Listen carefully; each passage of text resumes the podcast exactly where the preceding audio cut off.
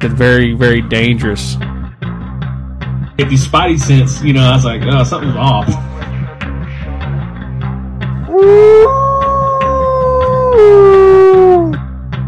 And I'm just like, man, I'm waiting to hear something, you know. Get that crowd warmed up. Is Mr. Yahola Tiger. What's going on, guys? Welcome to the 17th episode of the Warcry podcast. I'm your host, Yahola Tiger.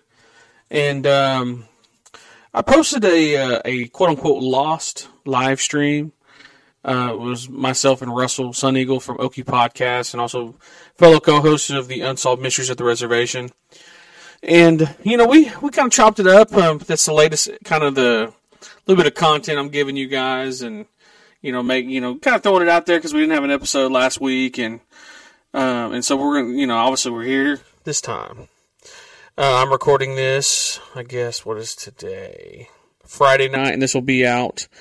Actually, I think this is going to be out Saturday morning. Let's let's keep it a buck. So you're going to hear this um, Saturday morning, but you know it's it's been kind of you know life is you know kind of takes you through ebbs and flows of being busy and all that good stuff, and I just still happen to catch you season four. If we thought Joe Goldberg was decently sane, it's time to change that. It's time to change that opinion. If you have not seen it, you might want to skip ahead. Dude goes crazy. And the ending of that epi- or the ending of that show or that the ending of that season where he plants that knife on Nadia and basically sends her away and now he's a part of this multi-billion dollar company uh, together with uh, the Lockwood chick. Oh my god! And he's accepted his dark side.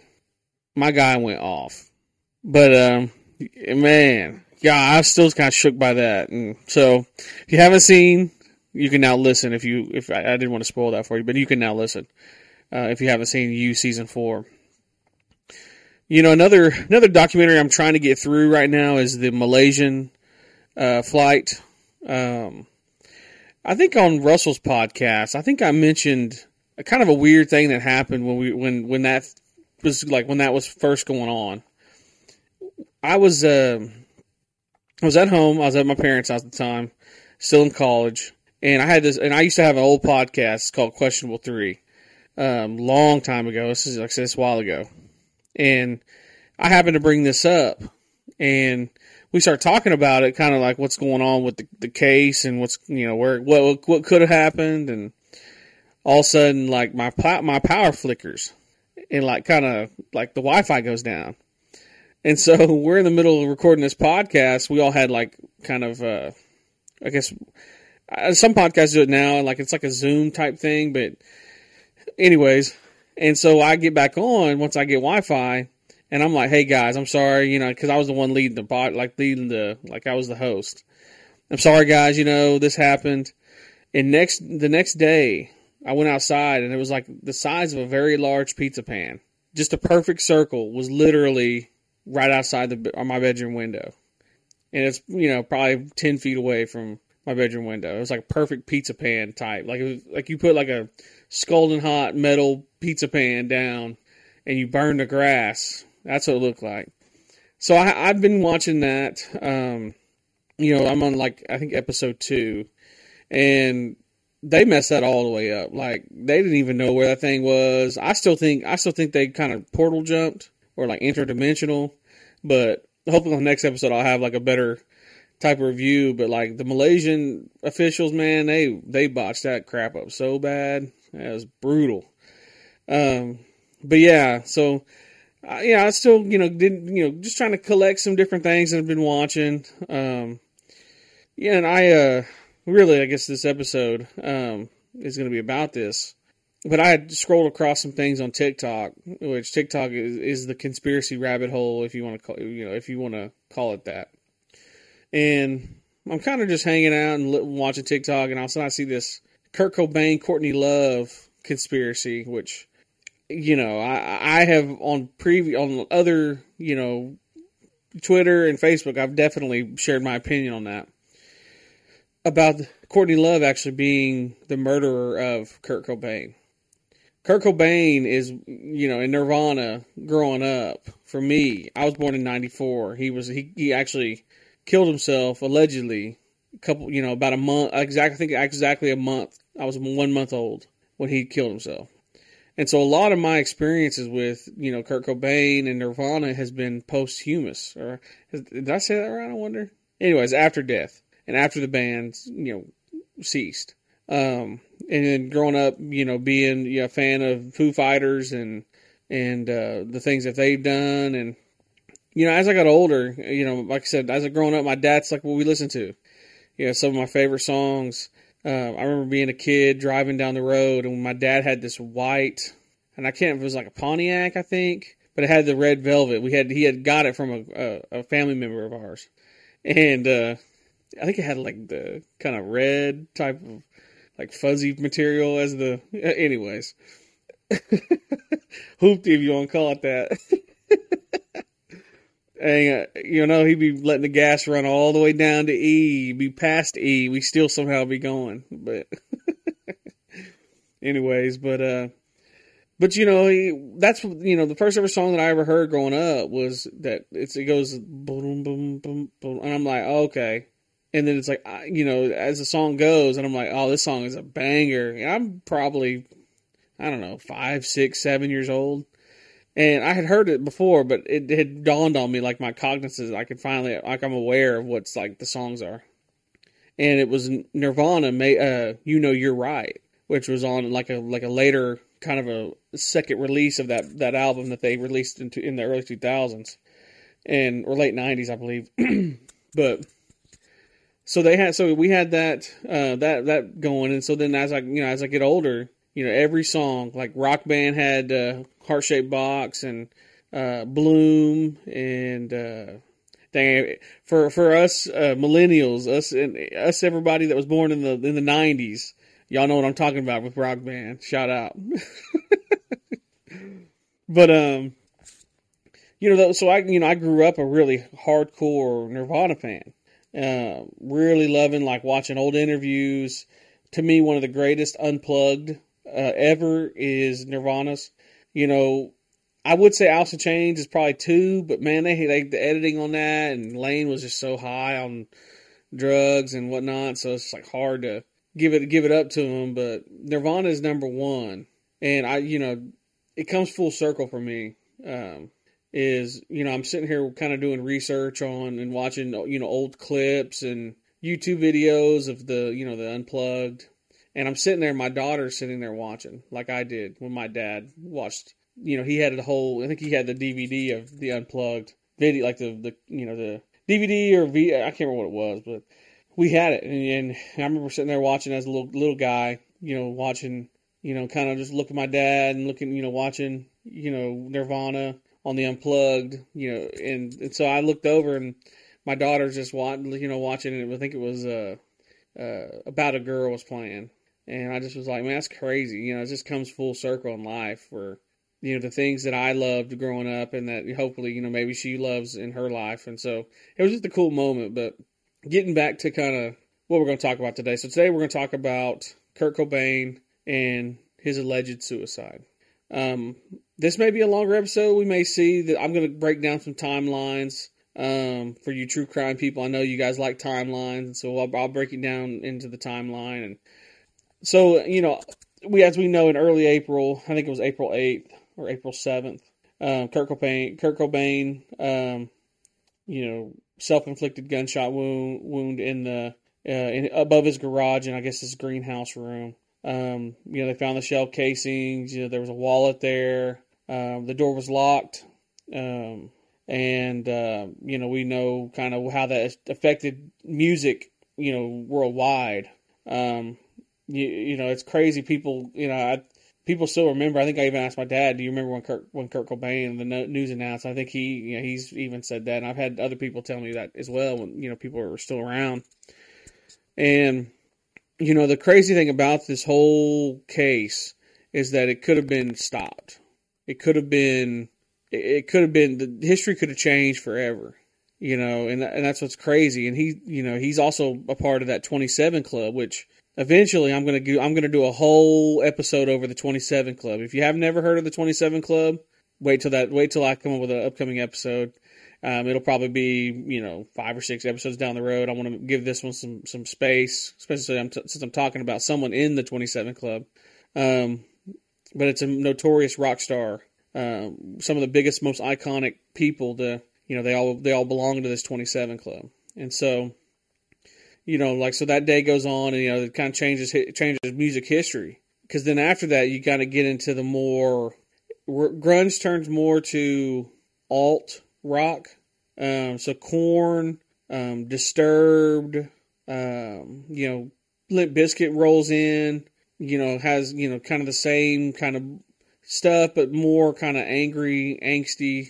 That stuff kind of comes in. It just changed history, you know, changed it forever. And it basically grunge, you know, and you know, for what I've seen and, you know, and, and just watched because I was obviously wasn't alive, but was that the you know grunge took over for metal or took over for metal and then um, or you know thrash rock and then you know all, all alternative rock you know kind of nu metal you know took over for grunge and it kind of took took it off. Um, slipknot's another one of those kind of bands seether um, uh, saliva you know some of those types of bands but this is march 30th uh, which is crazy. We're in March right now.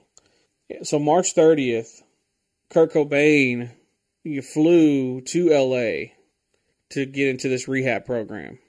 Uh, and uh, it might have been March 30th, might have been 31st.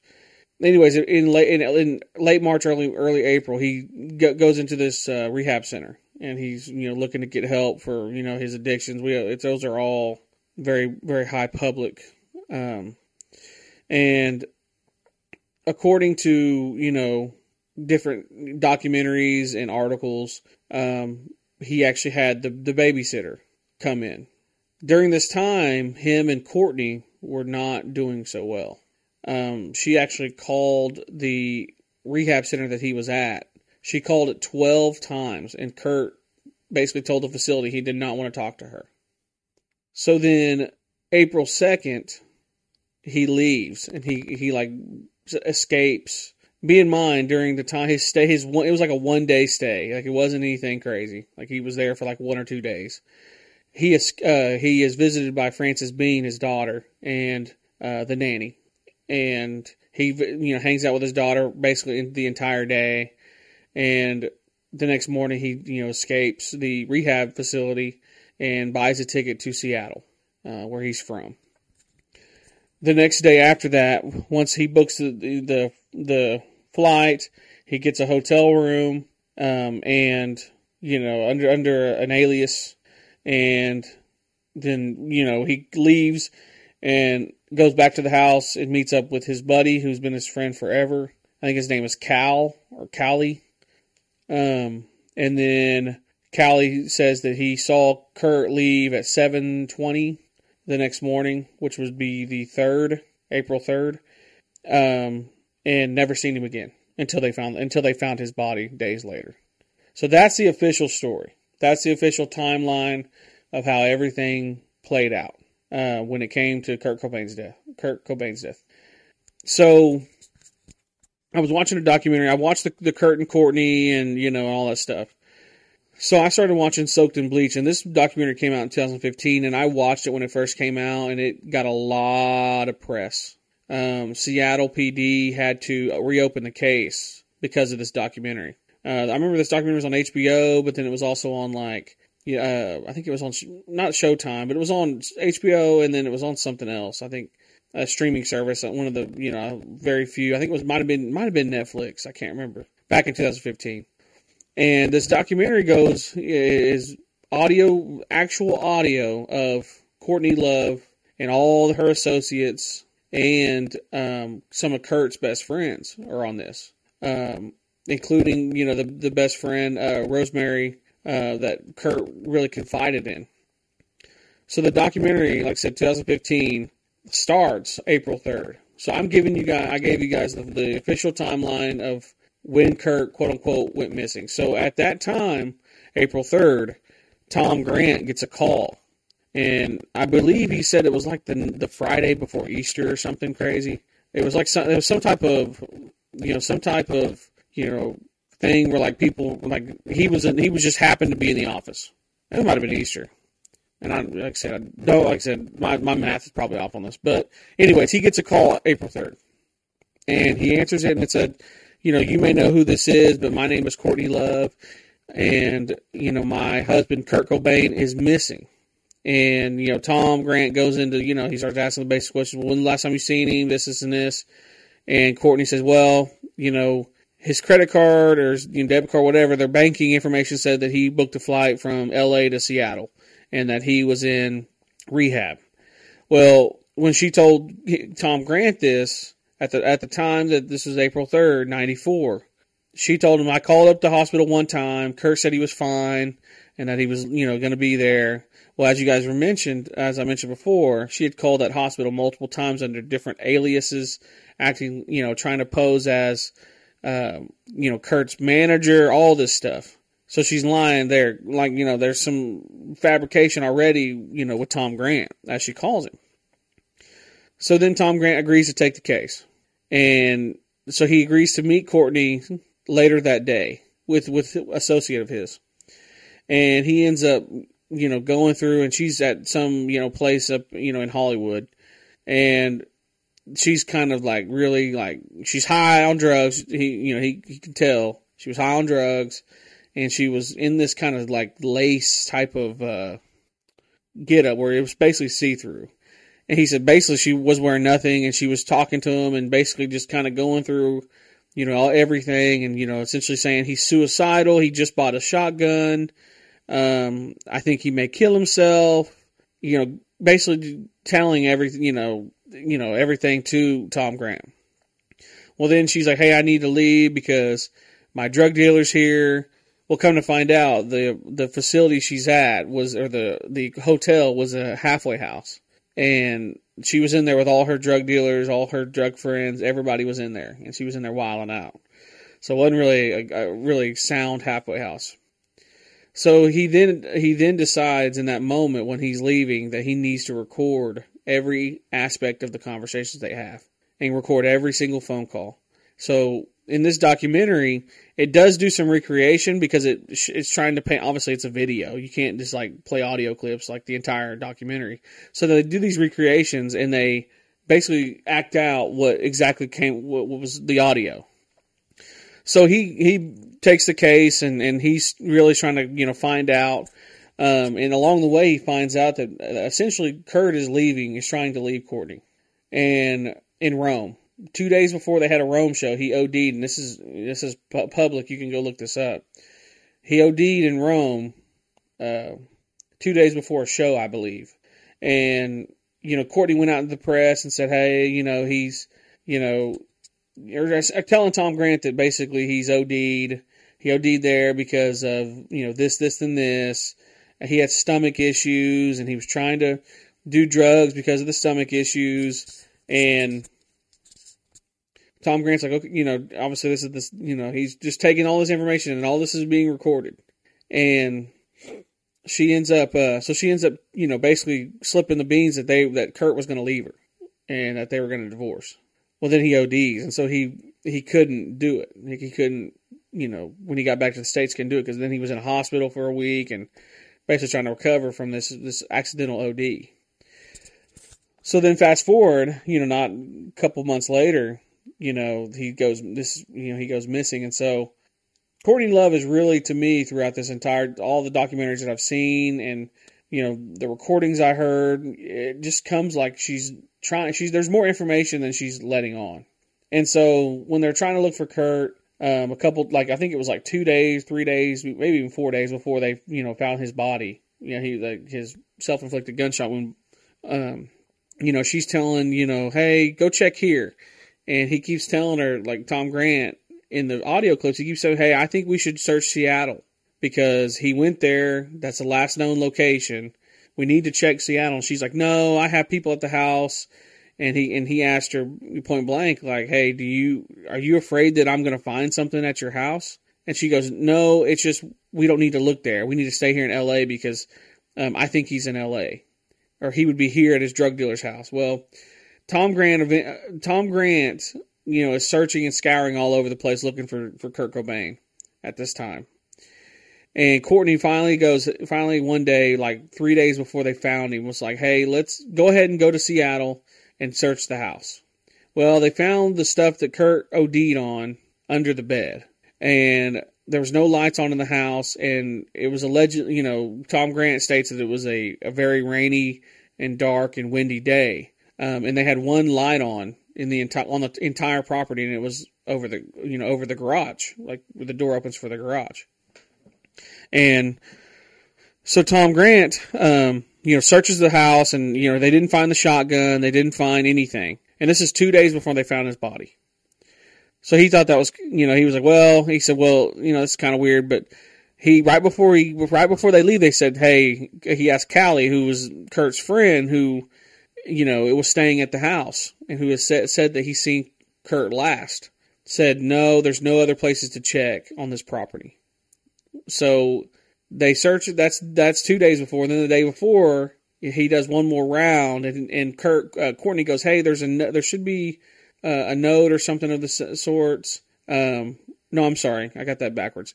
The day they found his body, uh, the night before, Tom Grant was searching the house again, and and he was in Seattle looking at hotel rooms, um, basically scouring every place that Kurt knows I think even going back to his hometown, like really, you know, scouring the Seattle area.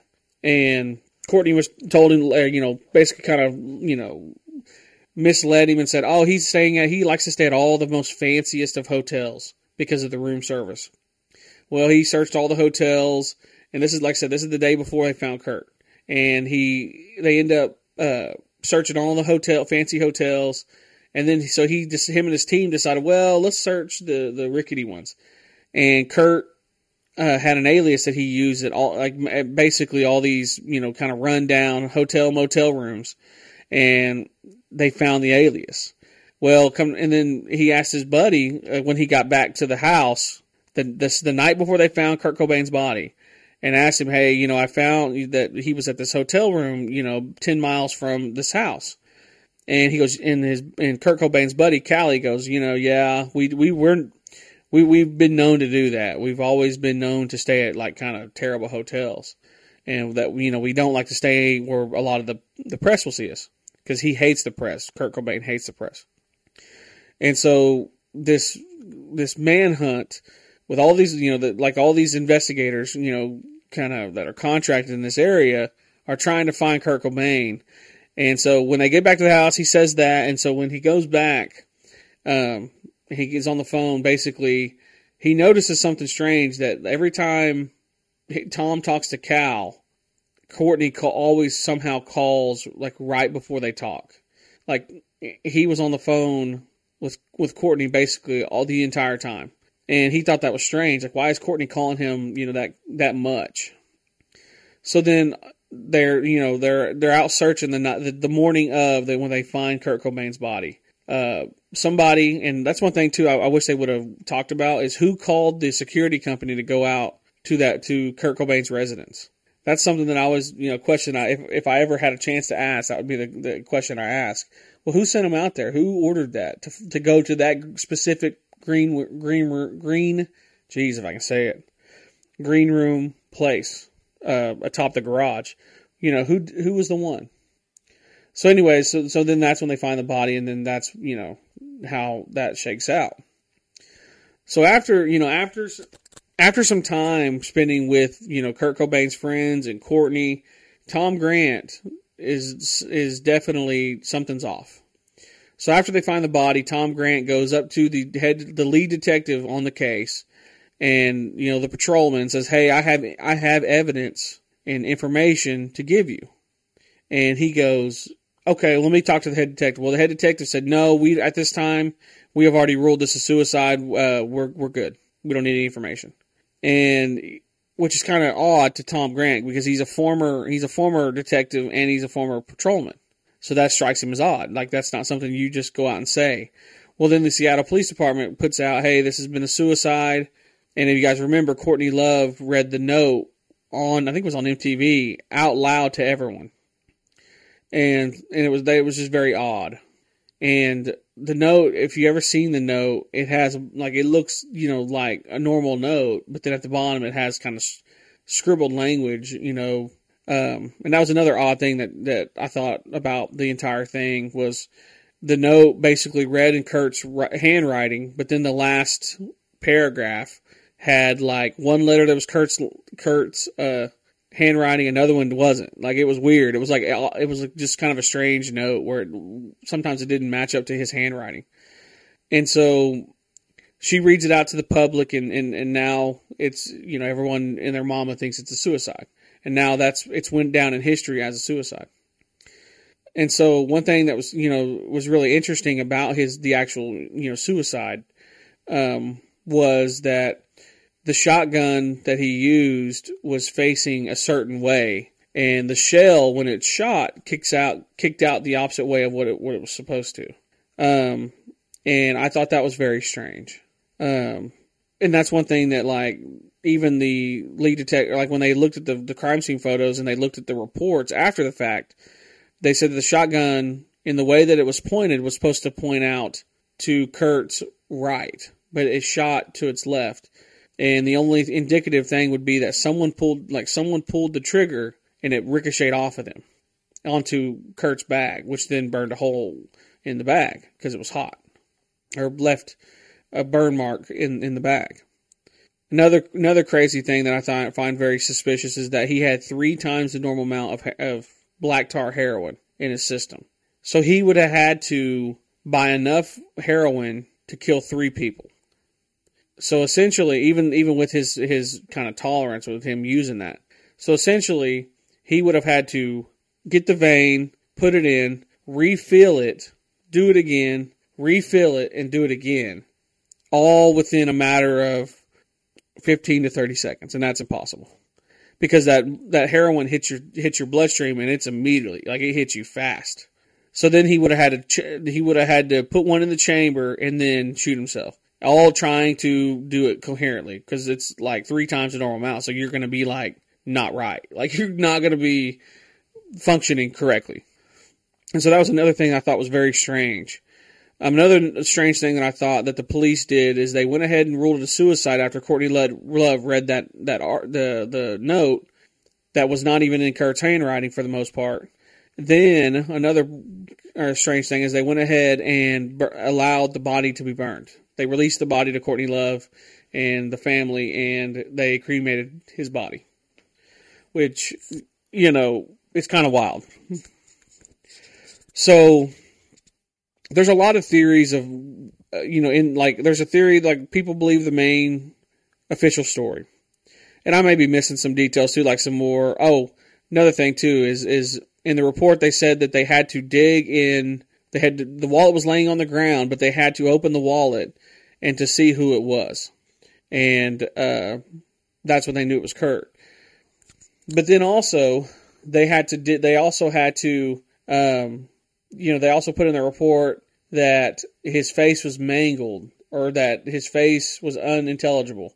But then there's the the paramedic on the scene said that they knew exactly who that was because it it wasn't that way. So there's different kind of differing opinions on the, the day of. Um, another strange thing is that Tom Grant was there the night before. And one thing that they never established is how what time did he die? Like was it was he killed three days before? Or not killed, but was he you know, did he commit that act three days before and then it's been there for three days or two days or whatever. So they never really quite established that and we don't know. We will never know. You know, if he was there for three days or if Tom Grant was there two days in a row while Kurt sat up there dead. You know, that's crazy to think that.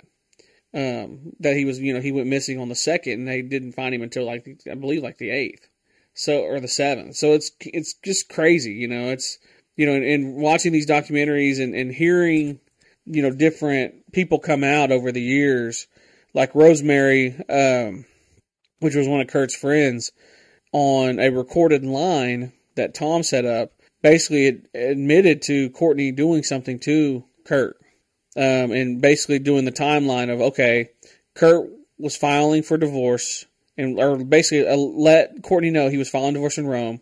All of a sudden, he falls ill because he was given the wrong medicine. Um, you know, he was supposed to be given his stomach medicine, but it was given this stuff that he they that Tom Grant found at the house that he OD'd on because he had champagne with it, and you know, just kind of some weird things. And then obviously, Kurt was in the processes of filing for divorce. Like they were like all he, I think he needed a few eh, more steps, and he would have been done with Courtney Love. And you know, Courtney. One thing too that was really odd is that Tom tried to interview Cal a couple days after they found Kurt's body, and Cal was heavily sedated on something, and Courtney sat there as Tom was trying to talk to him.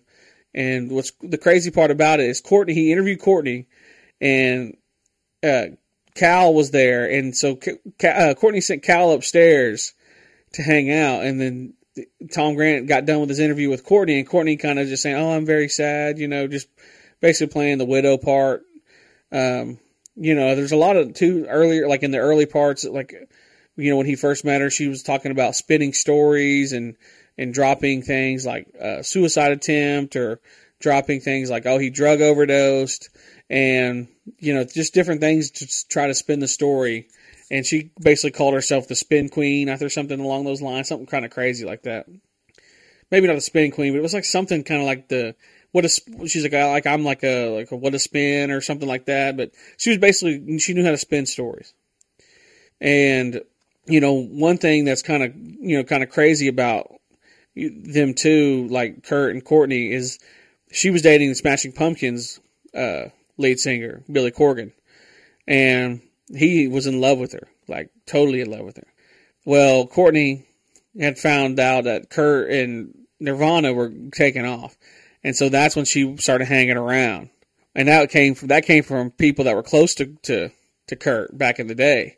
Said, yeah, she was always hanging around, like she always was trying to, um, you know, they were always trying to. She was always trying to nuzzle up with him, and you know, they ended up, you know, because of drugs, they ended up bonding together and that's how you know. And obviously, the rest is history. Having you know Frances Bean and all that stuff, marriage, and you know, a lot of people always kind of said that she was kind of no good, and like she was just trying to find the next money pit because at that time, Smashing Pumpkins was kind of taking off, but then Nirvana took off even more, so she left him, and so like it was just odd. It was just an odd friendship, and then Billy Corgan ended up still being friends with him, which I don't know. It's just an odd kind of thing when you're kind of in, you know, in that, I guess in that time when drugs are involved, I guess anything goes, but, um, but Courtney always had a really tight, tight grip on, on Kurt. And that was one thing that, uh, Rosemary, the, the, uh, not babysitter, but she's someone that, like I said, one of Kurt and Courtney's friends was that she always, you know, Courtney always had a tight grip on Kurt. And so when the divorce was being, you know, kind of being happened, Courtney kind of flipped out and was like, "No, you know, this is our cash cow." I mean, we're not even going. We're not even talking. I mean, we're not even. We hadn't even went into like the, you know, alleged. Kurt wrote all of all of Holes. The the band that Courtney was in was called Holes, and alleged that he wrote all those songs. And there's demos out there of the of those songs that he wrote for her, and that, that's why her album went her album went crazy platinum because of Kurt. But that is that's you know what it is what it is. But so then after, you know, like I said, after, you know, she ends up going upstairs to get Cal and, and, you know, Cal's all sauced out, you know, he's incoherent. And Courtney's just like, I don't, I guess I don't, maybe it's just, you know, he's on drugs. He's just a drug addict. And so it's just kind of crazy, you know, that whole after the fact and, and just, you know, what happened to him and, and, and you know, that situation. So then in the documentary, they bring in all these experts. There's multiple people uh, one guy did autopsies for uh, JFK, Martin Luther King, like one of the like a really prominent guy. Toxicologists, linguistics, they brought in all these people, and they luckily got the suicide note from Courtney because they uh, because she has it locked in a safe deposit box with like only only she knows the code, and Tom Grant's the only one with a copy of it. That's how we have it. That's how the public has it. We as the public have it, and they you know they came down with their with their ruling is that it was all in Kurt's handwriting except for the last part, and it what the last part wasn't in his handwriting. Um, that's where you know, like when I mentioned the the heroin uh, shots, those were you know th- that was you know there's no no human being can survive that. Um, and then some somebody tried to debunk that in a, in a separate documentary earlier, uh, and they said that they basically used methadone, you know, oral methadone to reenact his suicide, and you know it it's not the same as it going through the vein. And there's all these, like I said, prominent doctors and, and people who have background in a lot of different stuff came on that and said that there's no possible way that he could have, you know, done that to himself.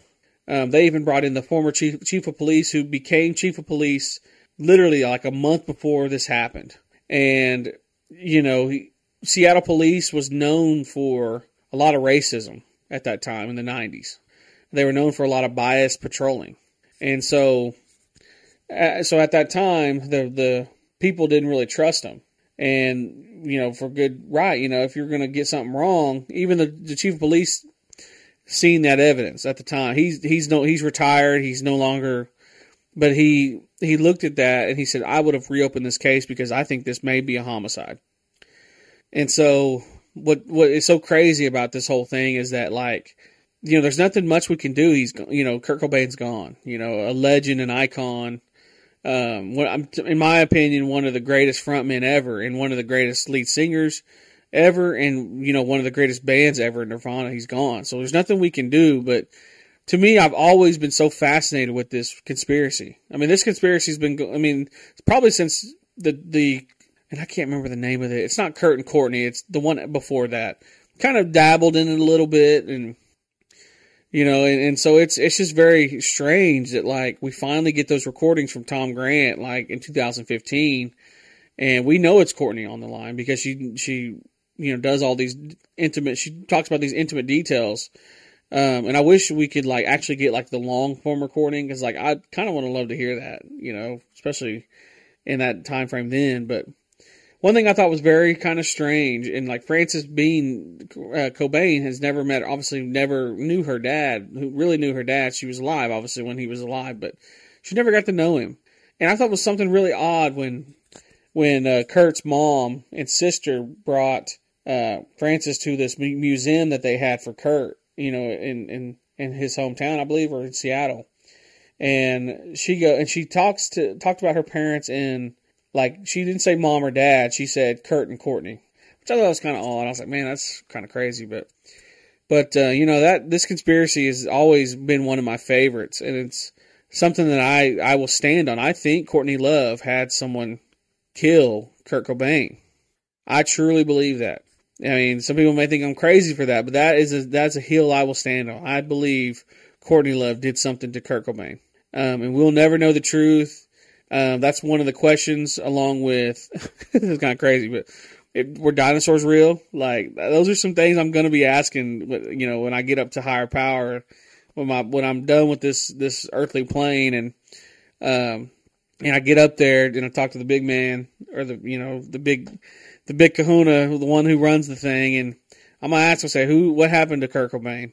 That's gonna be one of the questions I ask, along with you know are dinosaurs real? Like, when did they die off? Like, that's another thing too. We're going to talk about is dinosaurs. But you know, this is the longer episode. You know, I just had a lot to say about this, and there's the timeline's a little bit long. But you know, what do you what do you think? I'm gonna I'm gonna I'm gonna do a poll on Spotify. So if you hear this and you listen on Spotify, there'll be a poll at the bottom. Um, I'm, I'm going to say, do you believe the official the, the the choices will be because I can't say you know someone murdered somebody, but do you believe that do you believe the official story or do you believe the conspiracy theory?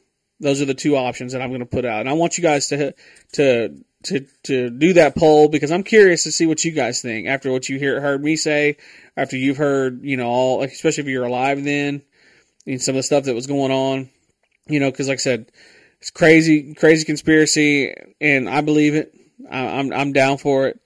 Um, but you guys can catch me on TikTok, One Man Band 918, uh, Yahola Tiger on Facebook. Make sure you send me a message before you add me or when you add me, and then I'll look at it. And I've had so many people, you know, reach out, which is amazing. I appreciate you very much.